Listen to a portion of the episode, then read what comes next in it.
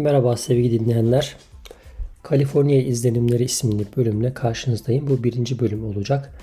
Bilmiyorum kaç bölüm şeklinde hazırlayacağım ama uzun bir seri olmayacak. Bir haftalık bir geziyi sizlere birkaç bölüm şeklinde başlangıcından bitişine kadar tüm detaylarıyla aktarmak istiyorum.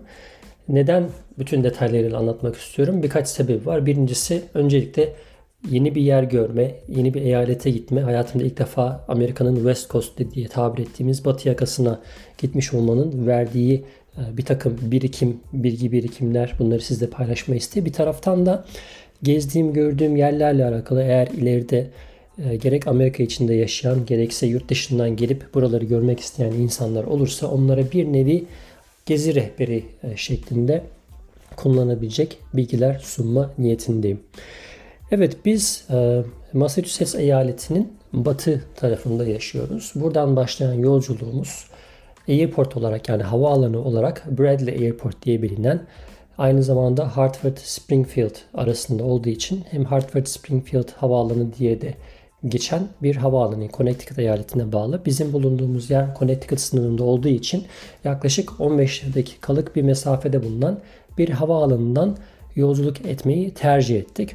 Yolculuk planlarını yaparken Kaliforniya'ya direkt uçuşlarında olduğunu göz önünde bulundurmamız lazım. Ancak biz gerek ekonomik olması e, hasebiyle gerekse de uzun zamandır uçak yolculuğu yapmamış bir aile olarak hem iki çocuklu bir aile olarak özellikle ufaklık bizim 4 yaşındaki ufak olan oğlumuz hiç hayatında uçak yolculuğu yapmadı. Onun vereceği tepkileri de bilmediğim için belki aktarmalı bir yolculuk, e, mola vererek yapılacak bir yolculuk daha işimize gelir düşüncesiyle Bradley Airport'tan Minneapolis dedikleri e, Minnesota'ya bağlı bir şehirden aktarma yaparak Los Angeles şehrine Kaliforniya'nın bir uçak yolculuğu bileti aldık. Gidiş dönüş olmak üzere yaklaşık bir haftalık bir yolculuk planladık.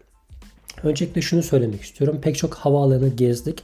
Bunun öncesinde de pek çok havaalanı görmüş olan birisi olarak bu Bradley Airport'la alakalı birkaç şey söylemek istiyorum. Küçük havaalanları şu anda özellikle Amerika'da gittikçe ivme kazanan, yolcu çekmeye çalışan havaalanları statüsünde. Bununla alakalı bir takım e, insentif dediğimiz böyle cazip fırsatlar sunuyorlar. Bradley de bu tarz cazip fırsatı olan bir yer olarak karşımıza çıktı. Bizim uçağımız sabah 6 civarı kalkacaktı. Biz hani sabah bizi havaalanına kim bırakır, kendimiz gitsek arabaya ne yapmamız lazım falan diye düşünürken birden hani yaptığımız araştırmalar neticesinde Bradley havaalanında günlük 8 veya 14 dolarlık e, bir ücret karşılığında aracınızı havaalanında bırakabileceğinizi ve çok kısa bir yürüme mesafesiyle hemen aracınızı bıraktığınız yerden e, terminale geçiş yapabileceğinizi öğrendik. Bu çok hoşumuza gitti. E, öncelikle öyle bir süreçle başlayacağız. Biz sabah 4'te kalktık. Saat 6.20'de kalkacak olan uçağımız için yola çıktık. Bir gün öncesinden hani burada biraz daha detay olacak. Delta havaalanıyla gittiğimiz için Delta'nın cep telefonu uygulamasını kurdum. Malum uçaklara binmeden önce bir check-in prosesi var. Check-in prosesinde hani biz geldik uçağa biniyoruz veya bir günün öncesinden hani planlarımız değişmedi tarzında e, bir giriş yapıyorsunuz. Bu uçaktaki yolcu sayılarını son dakikada e, bir nevi confirm ediyor yani doğruluyor. Bundan sonra da gelecek yolculara buna göre ayarlamalar yapıyor. Hani gerek oturma düzeni olsun gerekse e, getireceğiniz koltuk pardon bagaj e, sayısı anlamında böyle bir düzenlem yapmasına fırsat veriyor check-in prosesi.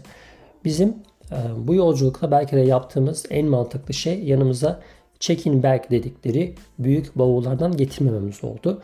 Amerika'da özellikle hani ülke içerisinde uçuşlarda iki tür uçuş planı var. Birincisi basic dedikleri biraz daha e, ucuz olan ve yanınızda sadece el çantası götürebileceğiniz bir bilet türü.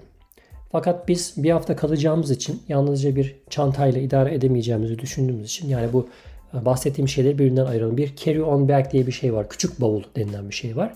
Bir de personal item denilen bir şey var. Bu bahsettiğim basic bilet, bilet türü e, personal item denilen o mini el çantaları türünden şeylere giriyor. Sırt çantaları da buna dahil olmak üzere cep cep telefonu veya işte laptopları koyduğunuz çantalar böyle el çantaları da dahil olmak üzere bunlar personal item'a giriyor.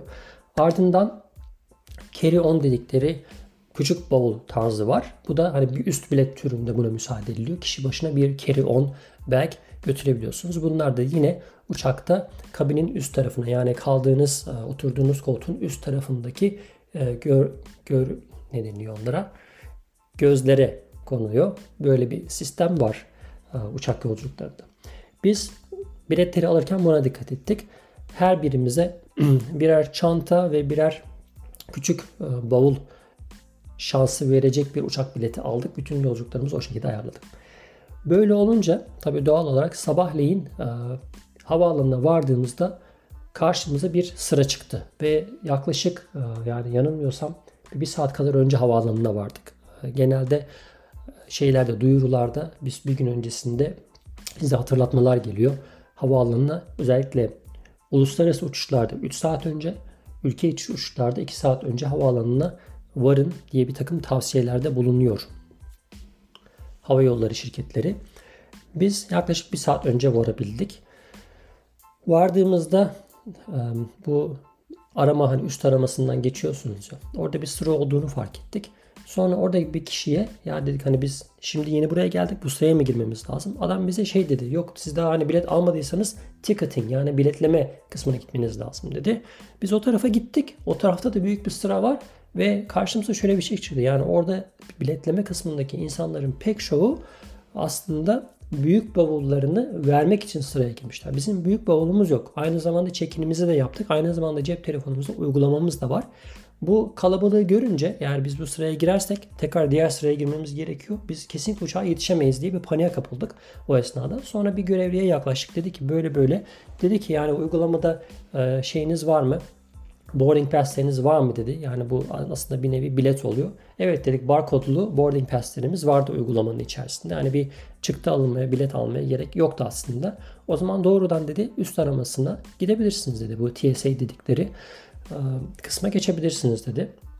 Biz de oraya doğru yöneldik ve hakikaten insanların cep telefonlarından biletleri gösterdiği ve scan ettikleri, taradıkları insanları bir şekilde onu bilet gibi kullandıklarını fark ettik. Bu gerçekten hoşumuza gitti bu anlamda. Dolayısıyla bu bizim o paniğimizi bir anlamda e, yatıştırmış oldu. Daha hızlı o tarama sürecinden geçmiş olduk. Sonrasında e, kimlik meselesi daha önce mesela gündeme gelmişti. Çocuklar için acaba yanımızda kimlik taşımamız gerekiyor mu? Malum Amerika'da e, böyle çok bilinen TC kimlik gibi bir kimlik olayı yok. Bunun yerine küçük yaşta çocuklar varsa doğum kimlikleri, birth certificate dedikleri doğum kimliklerini belki taşımaları gerekir diye düşündük. Ama e, daha önce yaptığım araştırmalarda 18 yaş altındaki çocukların eğer yanlarında bir yetişkin varsa bir yetişkinle beraber seyahat ediyorlarsa herhangi bir kimliğe ihtiyaç olmadığını öğrendim. Bu da enteresan bir bilgi. Yani Amerika gibi oldukça hassas e, bu konularda e, gerçekten hani dünyanın çok e, sayılı ülkelerinden biri. Bir de güvenlik anlamında hani çocuk kaçakçılığı olabilir, başka bir şey olabilir. Yanınızda götürdüğünüz çocuğun kimliğini sormuyorlar. Böyle enteresan bir durumda karşı karşıya kaldık. Bu aslında hani bizi şaşırtmıştı. Ben her ihtimale karşı çocukların doğum belgelerinin kopyalarını almıştım, yanıma getirmiştim. Bizim için de aslında hani o boarding pass dedikleri, ticket dedikleri şeyi tabii ki sordular. Ama kimlik olarak da hani driver license dediğimiz sürücü belgesini göstermemiz yeterli oldu. Zaten sürücü belgelerinin çoğu çipli olduğu için artık arkalarında barkod olduğu için onu direkt cihazın içine soktuğunuz zaman kimliklerinizi o zaten sizin bütün bilgilerinizi çıkartıyor ve oradan sadece biletle yani boarding pass'le bir doğrulama yaparak sizin geçmenize müsaade ediyorlar. Delta Hava Yolları ile uçtuk. Neredeyse 20 dakika kala uçağa yetiştik. Böyle bir maceramız da oldu. Tam bizim numaramıza geldiğinde aslında sıra yani böyle e, boarding gate diye bir yer oluyor. Yani kapılar oluyor. Uçağın yaklaştığı kısım terminalde. Orada insanları numaralarla çağırıyorlar. E, önce e, business class, first class o insanları çağırıyor. Onlar bir oturuyor uçağın içerisinde. Sonra uçağın en son kısmından başlıyorlar ki hani yavaş yavaş öne doğru gelebilsinler. En son kısmı yerleşiyor. Onlar çantalarını vesairelerini üst e, gözlere yerleştiriyorlar. Ardından ön taraflara geliyor. Sonra bizim sıramız geldiğinde biz kapıdaydık. Böyle bir e, zamanlama açısından güzel bir sürpriz oldu. Dediğim gibi Minneapolis e, şehrine uçtuk. Minneapolis ile alakalı izlenimlerim de var. Belki onları ikinci bölümde anlatırım. Uçakta bayağıdır uçak yolculuğu yapmadığım için malum uçak yolculuğunu özlediğimizi fark ettik. Bu anlamda da güzel bir deneyim oldu aslında. Çay, kahve, kurabiye gibi ikramlar mevcut uçak içerisinde. ücretsiz Wi-Fi mevcut ama bunda sadece WhatsApp, Facebook Messenger gibi mesajlaşma uygulamalarını kullanabiliyorsunuz. Eğer e, cep telefonundan veya e, laptopunuzdan Wi-Fi ile internete bağlanıp internet sitelerinde surf etmek istiyorsanız bir ücret ödemeniz gerekiyor. Bunun dışında T-Mobile eğer kullanıcıysanız e, T-Mobile telefon şirketine aboneyseniz onların ücretsiz Wi-Fi seçenekleri var. Ama bunun için cep telefonu doğrulaması yapması gerekiyor. Tabi cep telefonu yukarıda uçakta hani kapatıldığı için normal hattı çekmediği için bu doğrulamayı da uçağa binmeden önce veya uçağa binme esnasında yapmanız lazım ki e, Wi-Fi'den faydalanabilirsiniz. Bu da bizim için mesela bir sürpriz oldu. Bundan dolayı Wi-Fi'ye giremedik. Çok da ihtiyaç duymadık açıkçası. Sebebi şu. Uçak içerisinde bu entertainment system dedikleri e, malum e, uçakların ön tarafında bulunan bu televizyon veya istediğiniz dizileri, filmleri izlemenize yarayan, aynı zamanda oyunlar oynamanıza da müsaade eden bu eğlence sistemini kullanmış olduk yolculuk boyunca. Çünkü iki buçuk saatlik bir yolculuğumuz vardı. Ben uçakta bir film izlemeye kalktım. Çocuklar yine e, çizgi film izlemeye çalıştılar uçak esnasında. Zaman zaman kapattığımız anlar da oldu.